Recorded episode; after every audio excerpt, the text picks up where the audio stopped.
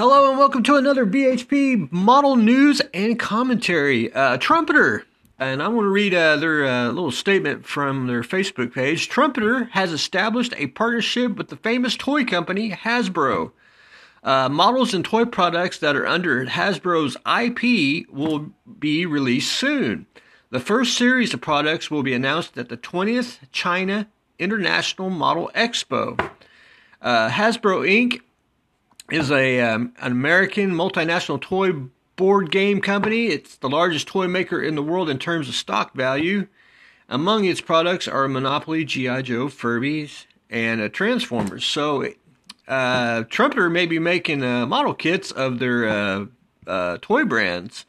Uh, EDM Joe. They could even make I I wouldn't say Furby. I'd say Transformers, but Flame Toys does do a licensed uh, Transformers uh, model kit, so who knows? Uh, can't wait to look. We're waiting forward to the 20th China International Model Expo so we can see what they will produce.